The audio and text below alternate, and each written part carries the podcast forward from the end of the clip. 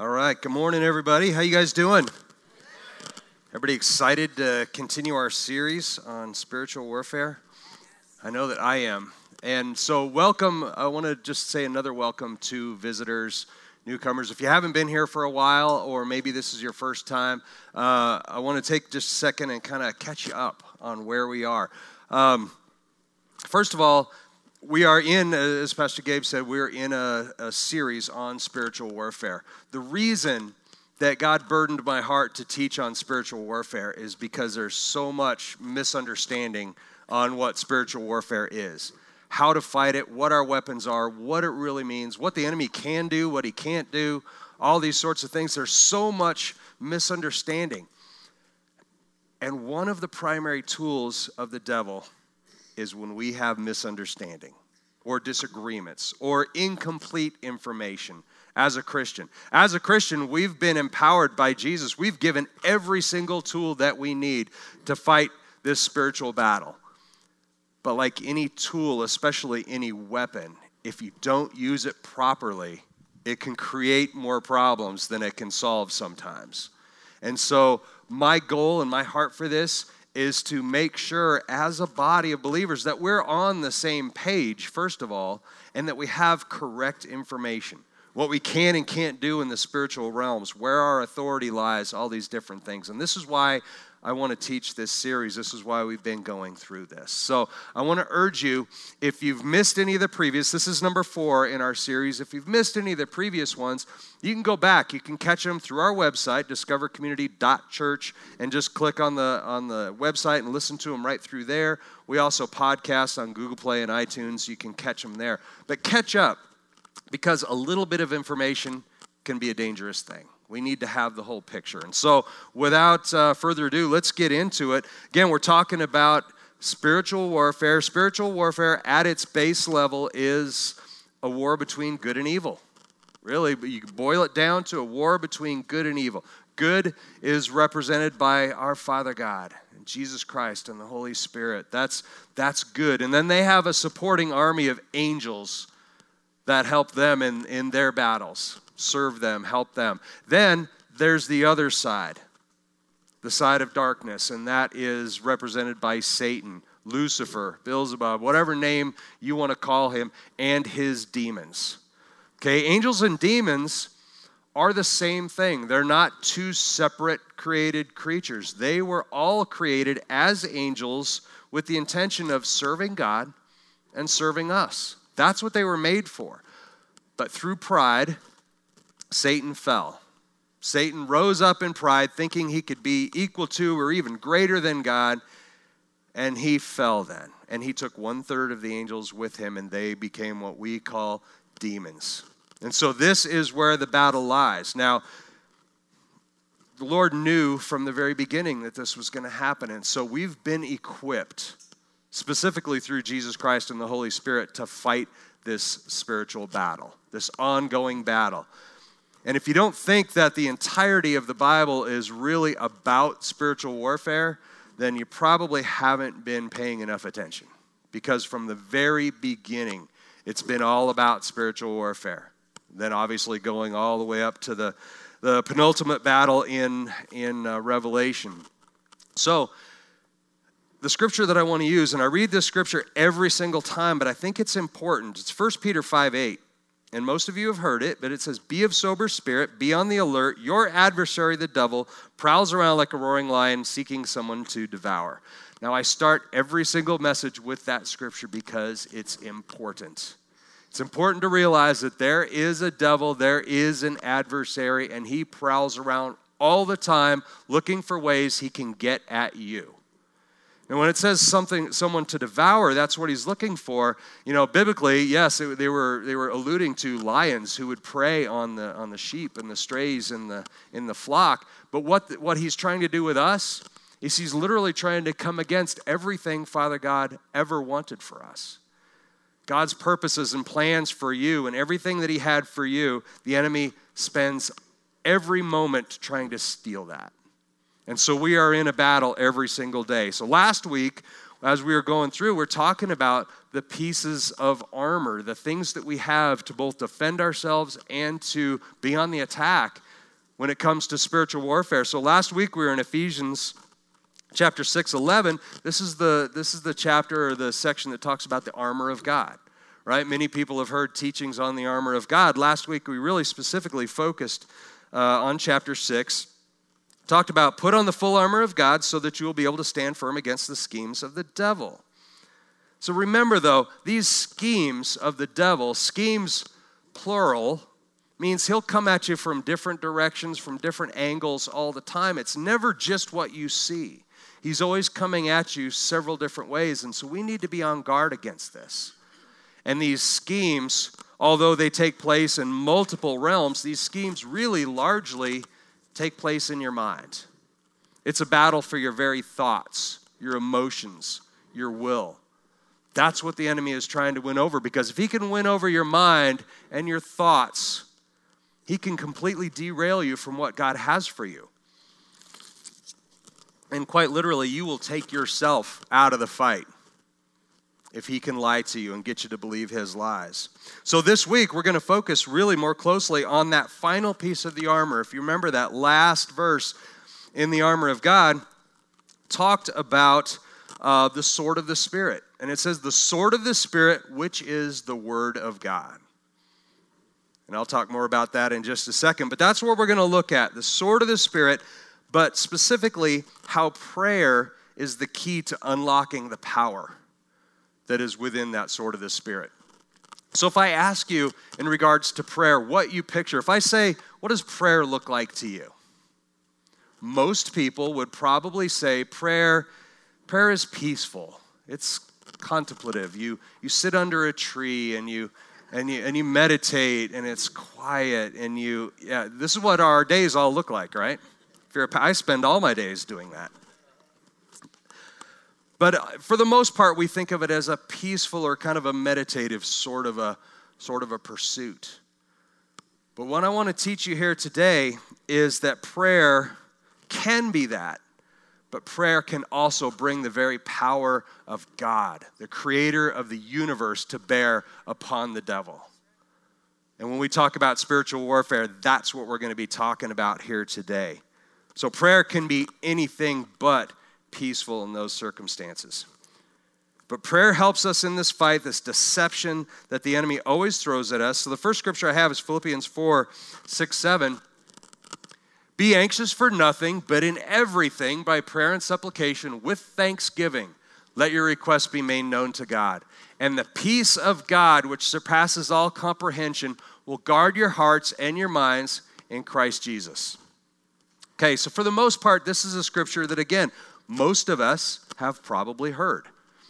In one context or another, most of us have probably heard teaching on it.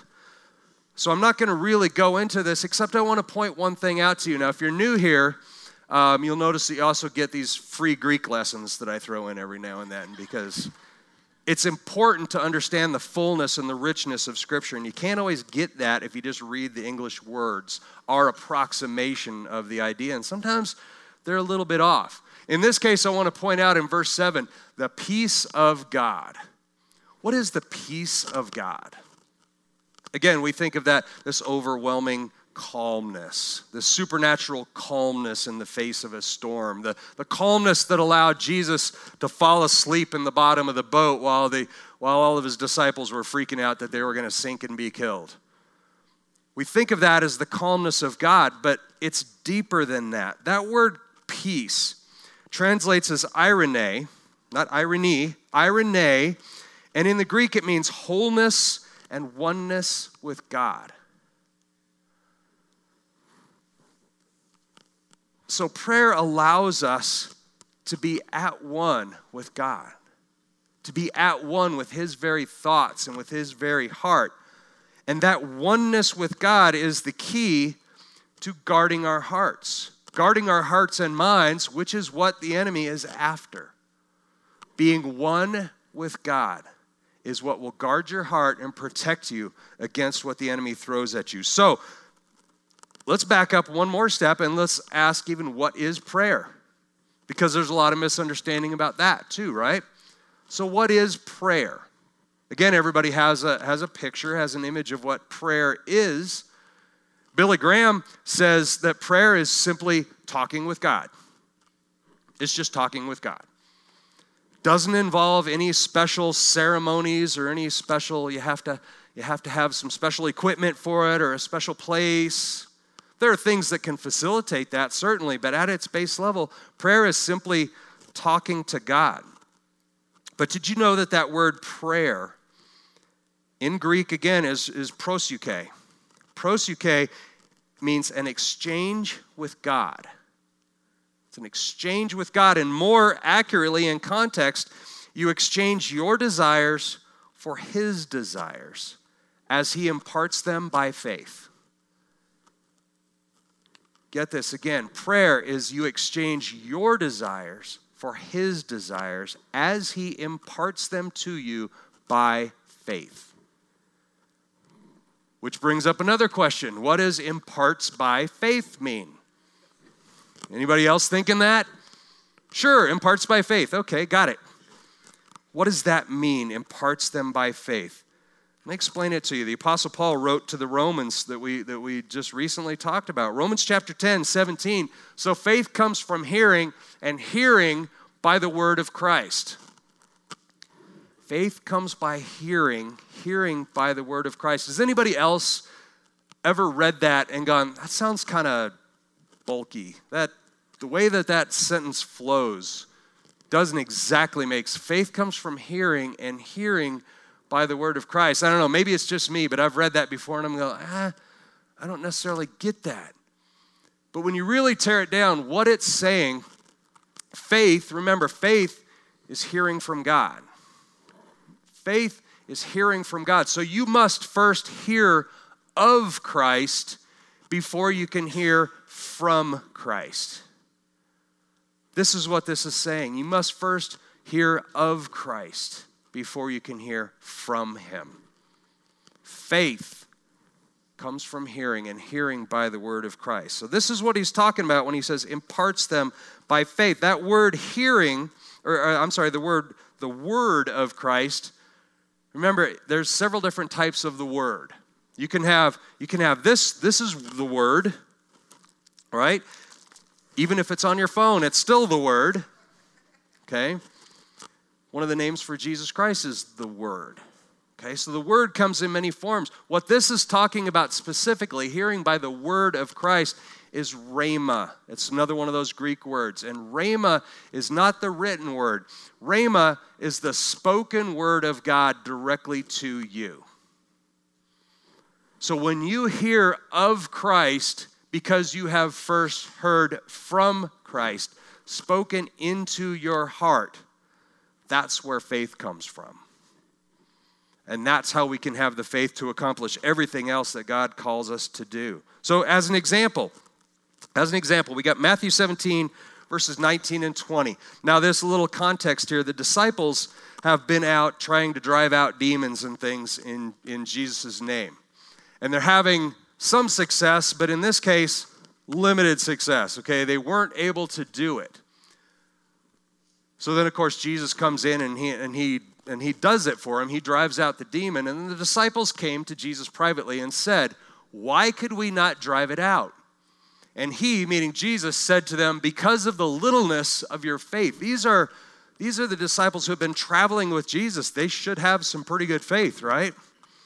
Because of the littleness of your faith. For truly I say to you, if you have faith the size of a mustard seed, which is really tiny, you will say to this mountain, Move from here to there, and it will move, and nothing will be impossible for you. What he's saying to them is, I didn't tell you to do that. You went and did it because you thought it was a good idea. You knew that it's one of the things that we've been doing. But in that particular case, you just thought, hey, let's go do this. You didn't hear from me. If you have faith, so even if you hear the slightest, tiniest whisper from the Holy Spirit into your heart saying, do this, that's where this kind of faith comes from. If the Holy Spirit whispers to you in that still small voice and says, I want you to raise that pile of bones from the dead right now, that's all you need. You pray that prayer in faith, having heard direction from God, and it will happen. That's the kind of faith he's talking about here. That's the kind of faith that just unlocks the power of prayer. Prayer is powerful in all of its forms, but when you're talking about that kind of supernatural, miraculous prayer, you need to hear from God and direct your prayers accordingly. So that's where we are. So John 15, 7 says, If you abide in me and my words abide in you, ask whatever you wish and it will be done for you. Very, very commonly abused scripture. Very commonly abused scripture. People say, Whatever you ask for, you'll get it. It's like a magic ATM or, or you know, whatever you ask for, it'll be done. That's not what he is saying here what he's literally saying here is if your prayers originate in the renewed mind of Christ, the renewed mind that we receive when we receive the Holy Spirit, we also receive that renewed mind of Christ. If your prayers originate in that place, you're not trying to talk God into anything, you're fulfilling his plan to use you. So when you pray through that renewed mind, if you abide in me and my words abide in you, words again, Rhema, if he has spoken it to you, ask whatever and it will be done. And that's key. We need to understand that. There's a lot that we need to know about prayer. We could teach an entire summer's worth of series on prayer specifically. We are going to focus really on the aspect of spiritual warfare. Okay, I'm going to touch on the others, but there's so much we need to know that there's no way we're going to fit it into one service. It's going to be tight as it is, right? Those of you who saw Secret Church with us, anybody here come to the Secret Church event that we did? Yeah, six hours of teaching from David Platt, who speaks just about as fast as an auctioneer. And if you blink, you literally miss a chapter. Um, and he didn't cover it all. So I'm not even going to try. But we're going to look at the role of prayer in spiritual warfare. So, the sword of the Spirit, the Word of God, again, that's that Rhema word spoken to you. It's only, it's our only offensive weapon. All the other parts of the armor of God are meant to be defensive, to protect you against the schemes of the enemy. But specifically, the Word of God, that's our offensive weapon. But prayer as an offensive weapon is actually a fairly new thing in the, in the scheme of things.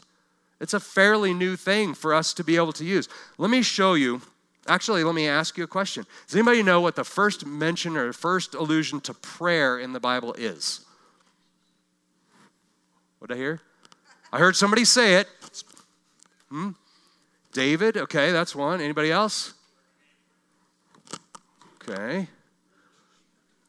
Let's go all the way back to Genesis. Let's go all the way back to Genesis chapter 3, okay, verses 9 through 13. Now, I'm not going to put this on the screen because it's kind of long. I want you to listen to this exchange. Just listen to the exchange here. Then the Lord God called to the man and said to him, Where are you? He said, He, the man, said, I heard the sound of you in the garden, and I was afraid because I was naked, so I hid myself. And he said, God said, who told you that you were naked? Have you eaten from the tree of which I commanded you not to eat? The man said, The woman who you gave to be with me, she gave me from the tree, and I ate. Then the Lord said to the woman, What is this that you have done? And the woman said, The serpent deceived me, and I ate. What do you notice there? That's another message. That's marriage counseling for the two of you. That is, I have office hours on Tuesdays and Thursdays. For any of you of those that were, yeah. No, what that means, what I wanted you to see in there was the back and forth. It was just the exchange. It wasn't them falling to their face and saying, Oh, holy Lord, we beseech thee to. It wasn't any of that. It was just a conversation. It was an intimate type of back and forth conversation that you would have with your best friend or with your father. That is the kind of intimacy of conversation that Father God had for us from the beginning. And what happens? It's the very first place the enemy goes to attack. He uses that against them. And then we know, of course, that through that disobedience, through that sin, then we were separated from God. We couldn't have that intimacy of conversation anymore. So the enemy, he fired the first shot in that battle. And it was a pretty successful shot. But that's not where it ends. Coincidentally, or, or coincidentally, but by the way, the first use of the, of, of the word actually prayer, right, in the Bible was in 1 Samuel when Hannah is praying over Samuel. Okay, and she says, For this boy I prayed, and the Lord has given me my petition for which I asked of him. So at that time, she didn't hear from God. She prayed, unless you were a prophet or somebody special like that, you didn't hear from God. Okay, but you could pray and then you could watch for the results. You could watch for answered prayers. See, under the old covenant, you could pray to God. Under the new covenant, we hear from God. And that's important. That's important. You have to know God's voice before you can recognize what isn't. And therein lies the battle. The enemy wants to make you think his voice, his thoughts are from God, and they're not. And the only way you can know that is by recognizing God's voice. If you can recognize God's voice, if you know His plan for you, you can recognize detours to that plan. If you know His truth, you can recognize lies. And you can bring the very power of heaven down to earth if you recognize God's voice. So, ultimately, prayer like I said before, prayer is not always a peaceful pursuit. When we pray according to the Spirit, when we pray according to the Spirit, meaning what God speaks to us, when we pray that way, we're bringing the very power of God to bear upon the enemy. And that is a powerful thing.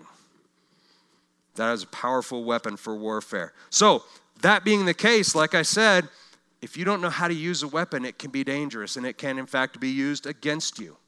So let's talk a little bit about how you know when and how you know how to pray. Now, I'm not here to put a whole bunch of parameters and put religion around our prayer and say, okay, you have to do it like this. Okay, it's a conversation between you and God, but there's appropriate times for certain types and kinds of conversation, is what I'm saying here. So, there are several different kinds of prayer. First of all, prayer is a spiritual discipline. The word in several places says, when you pray. It's not if you feel like it, when you get around to it, someday, maybe if you feel like praying. It says specifically, when you pray. It's something that we are, as Christians, expected to do. So there are prayers of spiritual discipline. The first type, which is intercessory, that's prayer on behalf of others. You're praying for others. And that's modeled in a couple places. 1 Timothy 2 1 says, I urge then, first of all, that petitions, prayers, intercession, and thanksgiving be made for all people. That's intercessory prayer. They don't even know that you're praying for them, and you're going to pray for them. Luke 22, 31, 32, I'll just read that one to you. Says, Simon, Simon, now he's talking about Peter here, Simon Peter. This is after they've been arguing about who's the greatest. Jesus says, Simon, Simon, behold, Satan has demanded permission to sift you like wheat. But I have prayed for you that your faith may not fail. And you, when once you have turned again, come back to your own senses, have strengthened your brothers. So this is Jesus praying for Simon Peter. Okay, so we are to do that. Sometimes they'll know you're praying for them, sometimes not, but it's not about them, it's about you and this discipline of praying for others, praying on their behalf. Then there's prayers of communion or prayers of thanksgiving. Again, another one of the disciplines that we are just simply to do. Prayers of thanksgiving or communion, these are the ones that we pray all day, all the time. 1 Thessalonians chapter 5, 17, 18 says, Pray without ceasing. In everything, give thanks, for this is God's will for you in Christ Jesus. These are those all day, all the time prayers. Thank you for the breath in my lungs. Thank you for the job that I have. Thank you for the lunch that I just ate. Thank you for the fact that I didn't get hit by that car as I was just getting ready to cross the street. It's a constant running thankfulness to what Father God has done for you and what He continues to do for you. Then The last type there, that last type of, of discipline prayer, is supplication, which is literally just lifting up your, your needs, lifting up your needs to Him. And what that is, Philippians 4 6, be anxious for nothing, but in everything, by prayer and supplication, with thanksgiving, let your requests be made known to God. He wants to know what you want. Okay, first of all, He already knows what you want. He wants you to know that you know what you want. And lift those up to Him. He wants those kinds of prayers. Those are our spiritual discipline prayers that we do all the time. Then there are certain prayers that we do as we gather together as a body. You can go ahead and take that one down. Then there's corporate prayers, sometimes known as prayers of agreement. This is when we come together as a body. Acts 2:42 says they were continually devoting themselves to the apostles' teaching and to fellowship, to the breaking of bread and to prayer. Okay, this is just what we do when we gather together as a body. We pray for one another. We pray for the country. We pray for all kinds of things together in agreement as a body that we stand together. And these are things, again, this, this happened right after Pentecost. This is what we're supposed to do. Again, another one of those kind of discipline prayers, but for a specific time, specific place. Then we get into the next section, which is spiritual warfare prayers. And this is where I want to spend a little bit more time. First of all, when we pray, in spiritual warfare, our language is important. It is important that we pray the right way.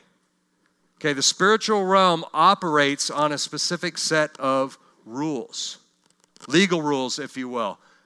The enemy has no reason to respond to our demands to him if they're not based on what the Word of God says our authority is. We have authority in Christ, and I'm going to teach a message in a couple weeks specifically about our authority in Christ over the spiritual realms. But we need to be careful because Satan will look for loopholes. He's the master of looking for loopholes. He's the master of looking for little secret passages in, little chinks in the armor, little ways that he can get to you. And if you leave him an opening, he's going to take it. And so, what does this look like? we can command and demand an outcome of our prayers, but only if God has told us to. If God has spoken to you and said, raise that pile of dry bones from the dead, we can command that to happen. And in His authority, it will happen because He's told us it will. But when we make those kinds of commands and demands, not based on what God has spoken to us. The enemy can now use those. They can use those against us. We need to be careful. So, if somebody asks you, they come to you and say, Hey, I want you to pray for healing for me. I want you to pray that I would get this new house or whatever it is. But God hasn't spoken to you and say, I want you to pray for that person for healing. It's one thing we can just know in general we're supposed to pray for that, and that's true but our prayers look different. If somebody comes to me and says, "Hey, can you pray for my for my bad ankle?" The first thing I do is say, "Father God, is this my is this my prayer?" And if I hear yes, then my prayer is different. I pray for healing right now in the name of Jesus, right now. But if he hasn't, or if I don't hear anything, I still pray because I know it's God's character and it's heart, it's his heart overall to heal people and to provide for them and to bless them. But my prayer is not one of demand. My prayer is, God, I know your heart for this. And I want your will to be done. And so I agree. We call for healing. We want healing. But Lord, it's your will. And so your prayers look different. If you're going to make a demand for healing right now, for a pile of dry bones to come to life, you better know that that prayer is in faith because you heard from God. Because if you don't, the enemy is going to use it against you.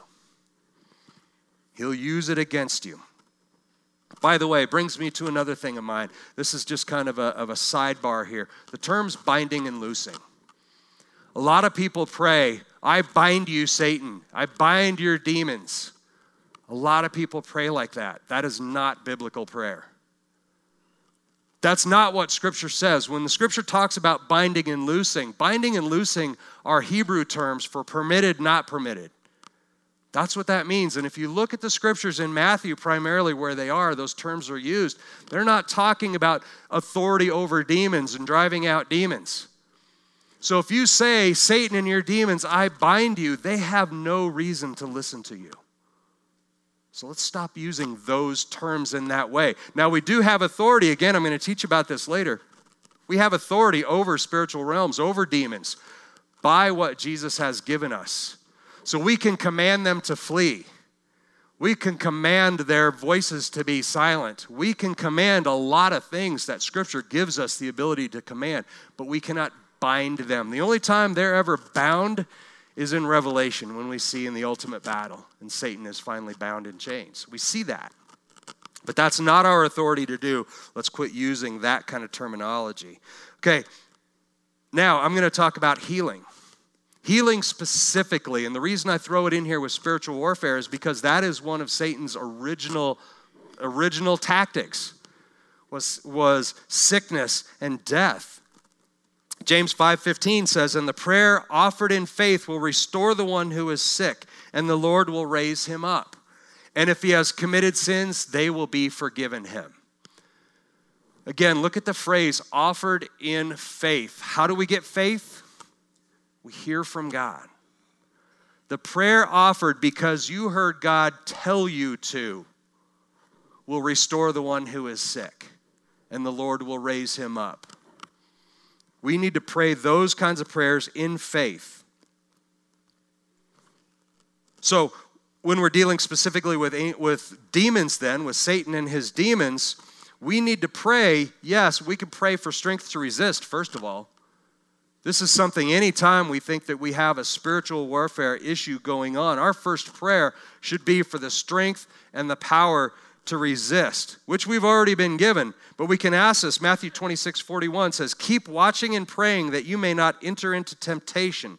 The spirit is willing, but the flesh is weak. So we can call upon Jesus' authority to stand against demons. And anytime we're going to go into prayer for healing or spiritual warfare, that should be one of the first things that we pray for. Is that very strength to overcome the schemes of the enemy. Luke 10 19, one of my favorite scriptures says, Behold, I have given you authority to tread on serpents and scorpions and over all the power of the enemy, and nothing will injure you. This is Jesus imparting that authority. That's the authority that we have over demons. They cannot hurt us. They can lie to us, they can do all kinds of different things, but if we have the renewed mind of Christ and we can recognize his lies, he's got no power over us. And we are promised ultimately that nothing will hurt you. So, again, can the enemy use our prayer against us? I heard an immediate yes. That is true. The enemy can use our prayers against us. So, what does this look like? This looks like when we don't pray those prayers offered in faith and we go in and we decide, I'm just going to pray healing because I know I'm supposed to. I command you to rise and walk right now. And it doesn't happen. Who gets discouraged over that? The person gets discouraged. You get discouraged. Anybody watching gets discouraged. And it's one thing to say, okay, in God's time, I've just prayed over it. I know I'm supposed to, but in God's timing, this will happen. But that doesn't stop the fact that the enemy is going to use that against you. And everybody who saw it happen, that little interaction, and go, maybe Jesus doesn't heal. Maybe he's not a healer. Maybe, maybe Satan's winning this one and you're just, you've sinned too much for, for Jesus to heal. He'll use that. Even more subtle is the difference in outcome. The outcome that we expect when we pray and the outcome that God has in answer for our prayers don't always line up. God bless me and my family right now. To us, it looks like a full bank account and a nicer house, and maybe that job that we've been pursuing. But maybe what it looks like to God is I will bless you by helping you fight your way through this battle. You still have to go through the battle But God promises that He will use everything for our good. And so that's the faith that we can have because that's a promise from Him. So, yes, we don't want to give the enemy any kind of a foothold for discouragement, and this happens when we don't pray according to the Spirit. But when we do pray according to the Spirit, we can avoid that every single time. Praying according to the Spirit is simply hearing from God. Our prayers need to be bold, yes, but also humble and spirit led. Very important. James 4 3 says, You ask and do not receive because you ask with the wrong motives so that you may spend it on your pleasures. Okay, spend it on your pleasures literally means just whatever you want. In some cases, that pleasure is, I really want to see that person healed. Doesn't mean you have these nefarious reasons for your prayer, like, I just want a million dollars so I can show everybody I went to high school with that I made it. Okay? That's what our mind immediately goes to here. But it could mean, I want everybody in this room to be healed right now. But if you haven't heard from God, then it's what you want, not necessarily what He wants, or more importantly, when He wants it. So here's what we're going to do we're going to put this into action right now. We're going to pray for one another. We are going to, as a body, pray for one another. And here's how this is going to look. Okay, first of all, let me just read a quick scripture James 5 13 to 16. Is anyone among you suffering? Then he must pray. Is anyone cheerful? He is to sing praises. Is anyone among you sick? Then he must call for the elders of the church, and they are to pray over him, anointing him with oil in the name of the Lord. And the prayer offered in faith will restore the one who is sick, and the Lord will raise him up. And if he has committed sins, they'll be forgiven him. And therefore, confess your sins to one another and pray to one another so that you may be healed. The effective prayer of a righteous man can accomplish much. So I'm going to lead us in a couple prayers, but here's how this is going to work. We have these two microphones. You know what? We didn't turn these microphones on, I'll bet.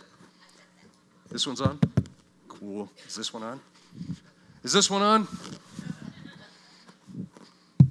Yes.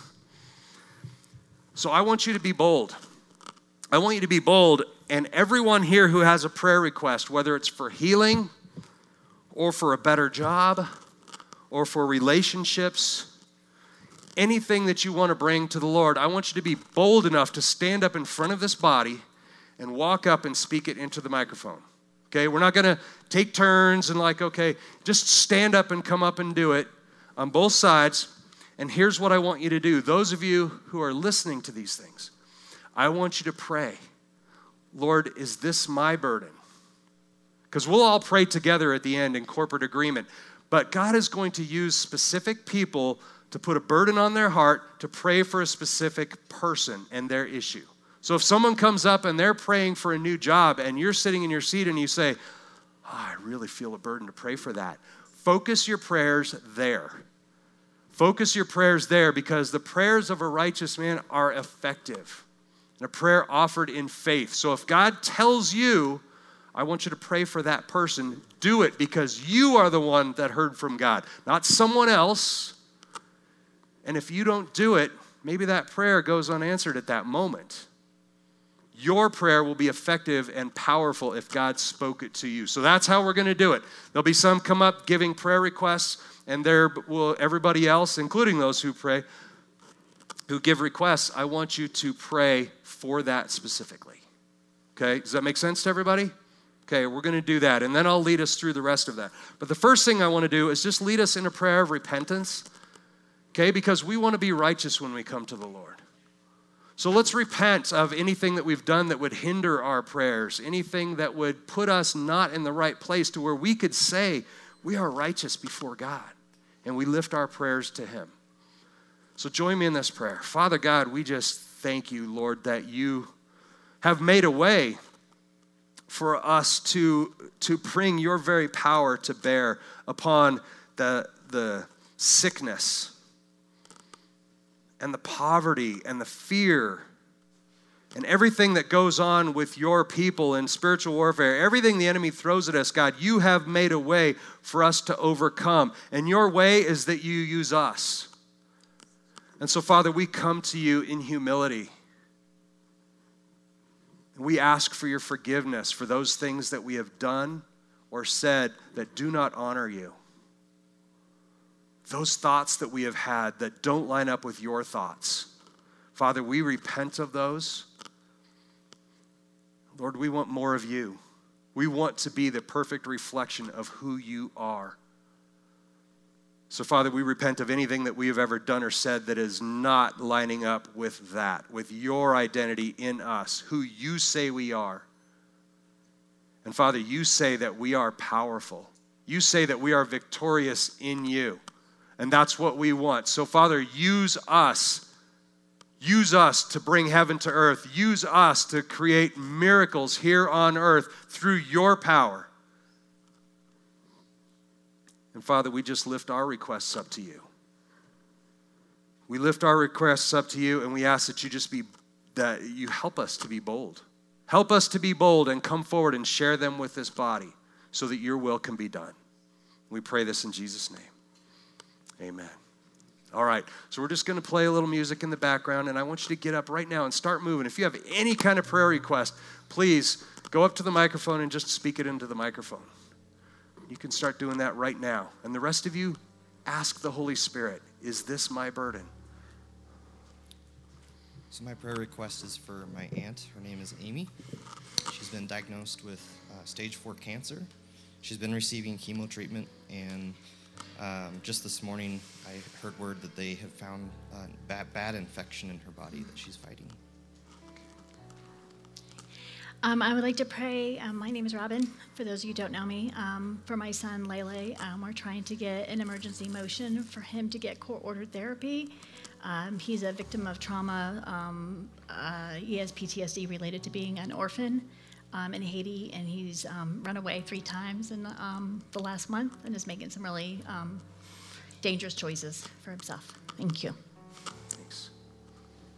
All right, I know there's more. You don't have to wait for one. You can all just come line up if you want okay, to. I'd like uh, to have prayer for my parents. My father's going through um, a lot of health issues. He's in his 80s, and um, that's difficult enough. But my mom, trying to do all this, they live in New Mexico.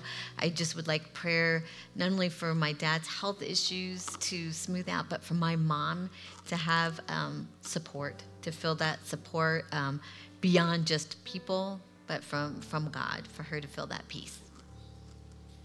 My name is Charlie, and uh, I'm going through kind of a nasty divorce. So I'm just praying that I can maintain my faith and not lose hope in times when it feels very, very hard. Um, but God has provided some amazing provisions, and I just continue to pray that He has a plan and a direction for this whole thing. So please continue to pray. Thank you. Thank you. I'm Cheryl. I think most of you know me. Um, I just need healing. I feel like I'm falling all the time. And I come to church, and then the rest of the week I'm down. And I just need the Lord to touch me. Thank you. Um, my name is Nell. Uh, there's been a generational issue in our family between mothers and daughters for at least three generations that I can see. And it's been about 15 years that my daughter and I have been really close, like we used to be. And I know my ex husband has something to do with it, but it's not really the root of it, it's something else. So I have a 10 year old granddaughter that I've met only once. And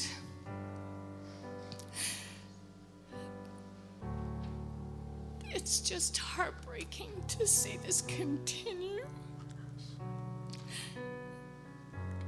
without knowing. I mean, literally, I've prayed all over the country, in churches, any place we've ever gone. I've prayed for the Lord to do something. There's just, there's just no breakthrough yet.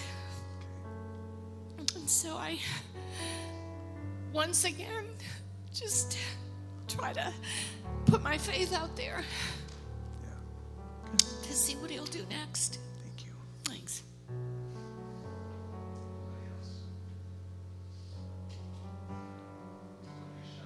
Go home and wish that you had?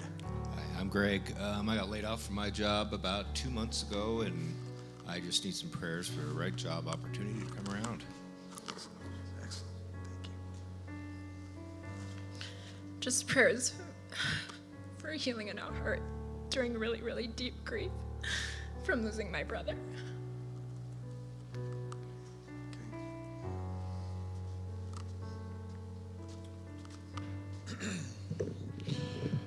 My name's Christopher, and I was went through a divorce three and a half years ago, and my daughter um, Shannon has been uh, rejecting me um, since she was 14. She's 18 now, and there's still no uh, reconciliation uh, between the two of us. And I just pray for her heart, uh, transferred emotions, and uh, pathological enmeshment with her mother.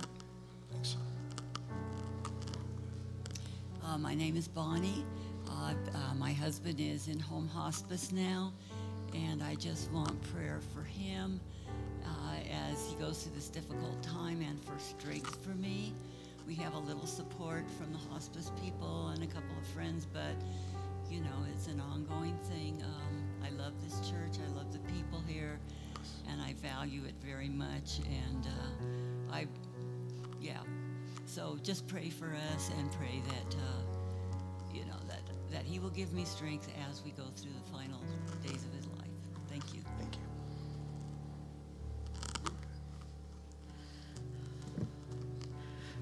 Hi, my name's Andrea.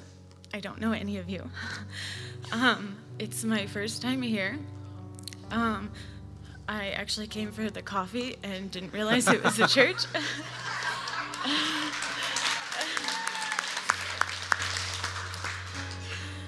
um, I'm pretty terrified because I don't open up very easily. Um, but I just felt called to come and say, I was an administrator at a church a few years ago, and we went through a pretty nasty church split that I've never been a part of before. Um, at the same time, I was a part of a Bible study that I have now, it was unaffiliated with the church, but I have come to realize that it was not biblical. And it actually dealt with this exact topic um, about our authority in the spiritual realm. And I have not really come to church in the last year. Um, and so I've still been struggling with a lot of healing from everything that happened with both of those experiences that happened at the same time. So just coming back to church has been pretty terrifying for me, even though I've been in church my whole life. So if I could just have prayer for healing. Amen.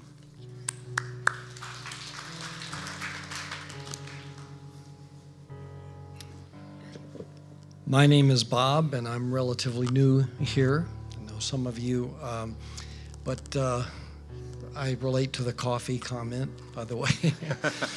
um, I wanted to uh, uh, put up a prayer regarding my oldest son. I raised two boys, and uh, my wife spoke earlier about her daughter and granddaughter, and uh, the same thing basically has happened to me fairly recently.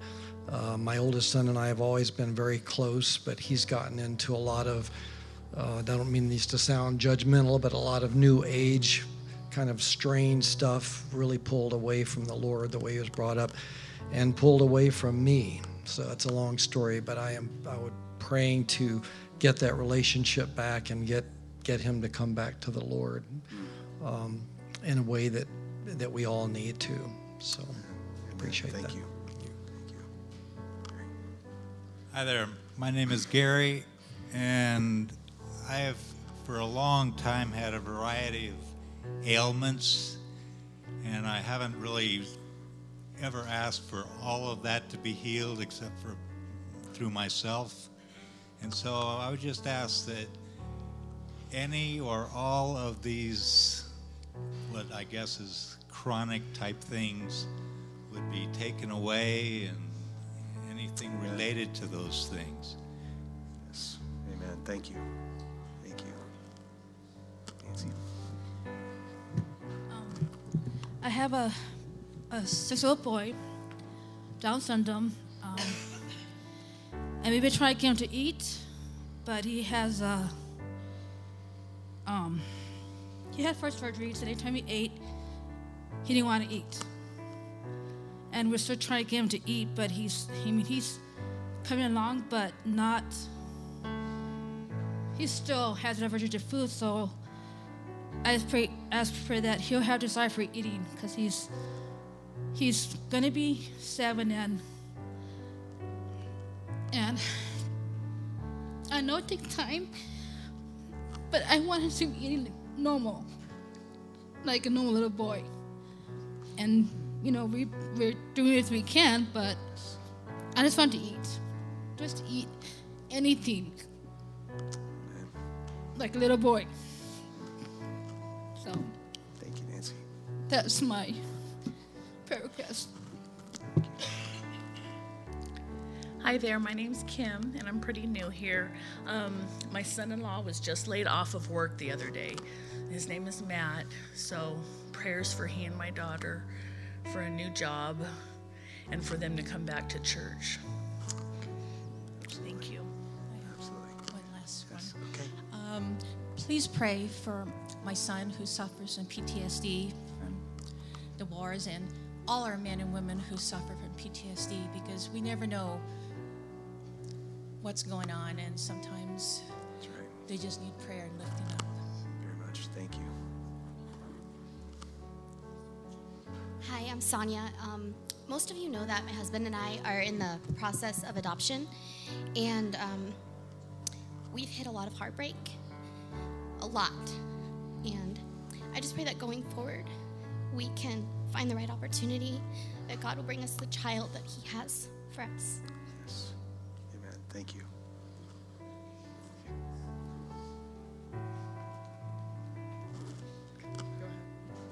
I just uh, would like to request prayer for my family members, extended family members, um, for uh, generational abuse um, that has been in the bloodlines, um, that they would be set free, um, praying for their deliverance from captivity that the enemy has had over all of their lives for years, and just praying that that would be broken off, and especially um, for all of them, but especially my dad, uh, who was a pastor at one point in time.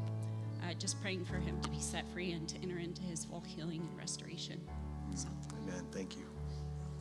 Hi, my name's Karen. I'm just would like some prayer for healing. I've been dealing with like a decompressed neck, and I've been getting um, some chiropractor and dry needling, and it's been helping. And you know, doctors just want to give you opioids, which I won't do. So it's working, and I just want prayer for that. And I also would like to thank everybody who's been praying for Mike. He's got a new job tomorrow, so he will be back here at church. All right. Nice. Nice. All right. I was going to pray for people individually, but I. Uh, We've gone long, and I don't want to quench what the Holy Spirit wants to do, so I appreciate your patience with us. Here's what we're going to do we're all going to pray together corporately. If you prayed specifically for healing, worship team, you guys can go ahead and head up. If you specifically asked for healing, could you go to the back of the sanctuary where Weston is? Weston, raise your hand. Scripture says elders will pray over you and anoint you with oil. So if you specifically prayed for healing, would you go back there with Weston? and just have him have him and the rest of the prayer team back there. Bear, would you mind as an elder of the church to join? And pray specifically for healing over there. But for the rest of us, would you just join me in this prayer of corporate agreement that God can do anything and He will? So, Father God, we just thank you, Lord. First of all, I thank you for the boldness of those who came up to share their words of prayer their desperate cries from their heart that God, they need you. And they need your power, not any wisdom from doctors, not any earthly thing that we could ever do, but God, they need you. Many of these issues have been going on for way too long. But God, we stand together as a body in agreement that you are good and you are powerful and you want the best for us. And so, God, we agree that we cry out to you together to answer these prayers, to heal these bodies that need healing, to help with jobs, to help with relationships, to help people who are struggling with their own spiritual battles every single day. Father, we lift you up in this place and we know that you can do anything. And so we look forward to the amazing testimonies that will come of your greatness and your power and your mercy in action. And those who have been burdened to pray for specific individuals, I want to just encourage you to continue to do that. Continue to lift that prayer up because we want to see the miraculous in this place, and it happens through you. So, Father God, we thank you for all that you have done here and all that you will continue to do. We pray for continued healing for those who are receiving that prayer. And we look forward to the testimony in the days to come. In Jesus' name, amen. So, those of you who lifted up prayer requests, I want you to remember those requests. If you got a burden to pray for somebody, I want you to remember that burden. Write it down because the enemy, if he loses the battle to where somebody's prayers are answered and they're healed, okay, if he loses that individual battle, he will still try and snatch it away so that you won't speak that to anyone else. The power comes in when we share those with others. In Revelation, it says they have overcome by the blood of the Lamb and the word of their testimony. In weeks to come, we're going to share testimonies of the response from this day. So journal it, write it down, remember it. Don't let the enemy steal it away because God is good all the time. So, that's all I have for you. We've gone way over. We're going to have communion, and if you need to leave after that, you can. The worship team is going to play on. Here we do communion. If you if you are a believer in Jesus Christ, you're welcome to partake in communion with us. At the crosses, we have self serve with juice uh, and crackers and bread, and you can just dip it in and, t- and serve yourself that way. Or up front here, Gabe and I will be up front, and we have wine and bread and crackers, and we would be happy to serve you. Let's do this with thankful and humble hearts because of what Jesus Christ did for us. We have access to bring the very power of God to earth. Amen.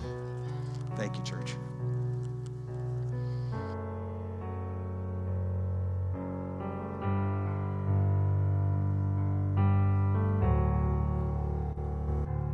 You were near, though I was distant. I was lost and insecure. Still merciful for my attention. You were waiting at the door, and I let you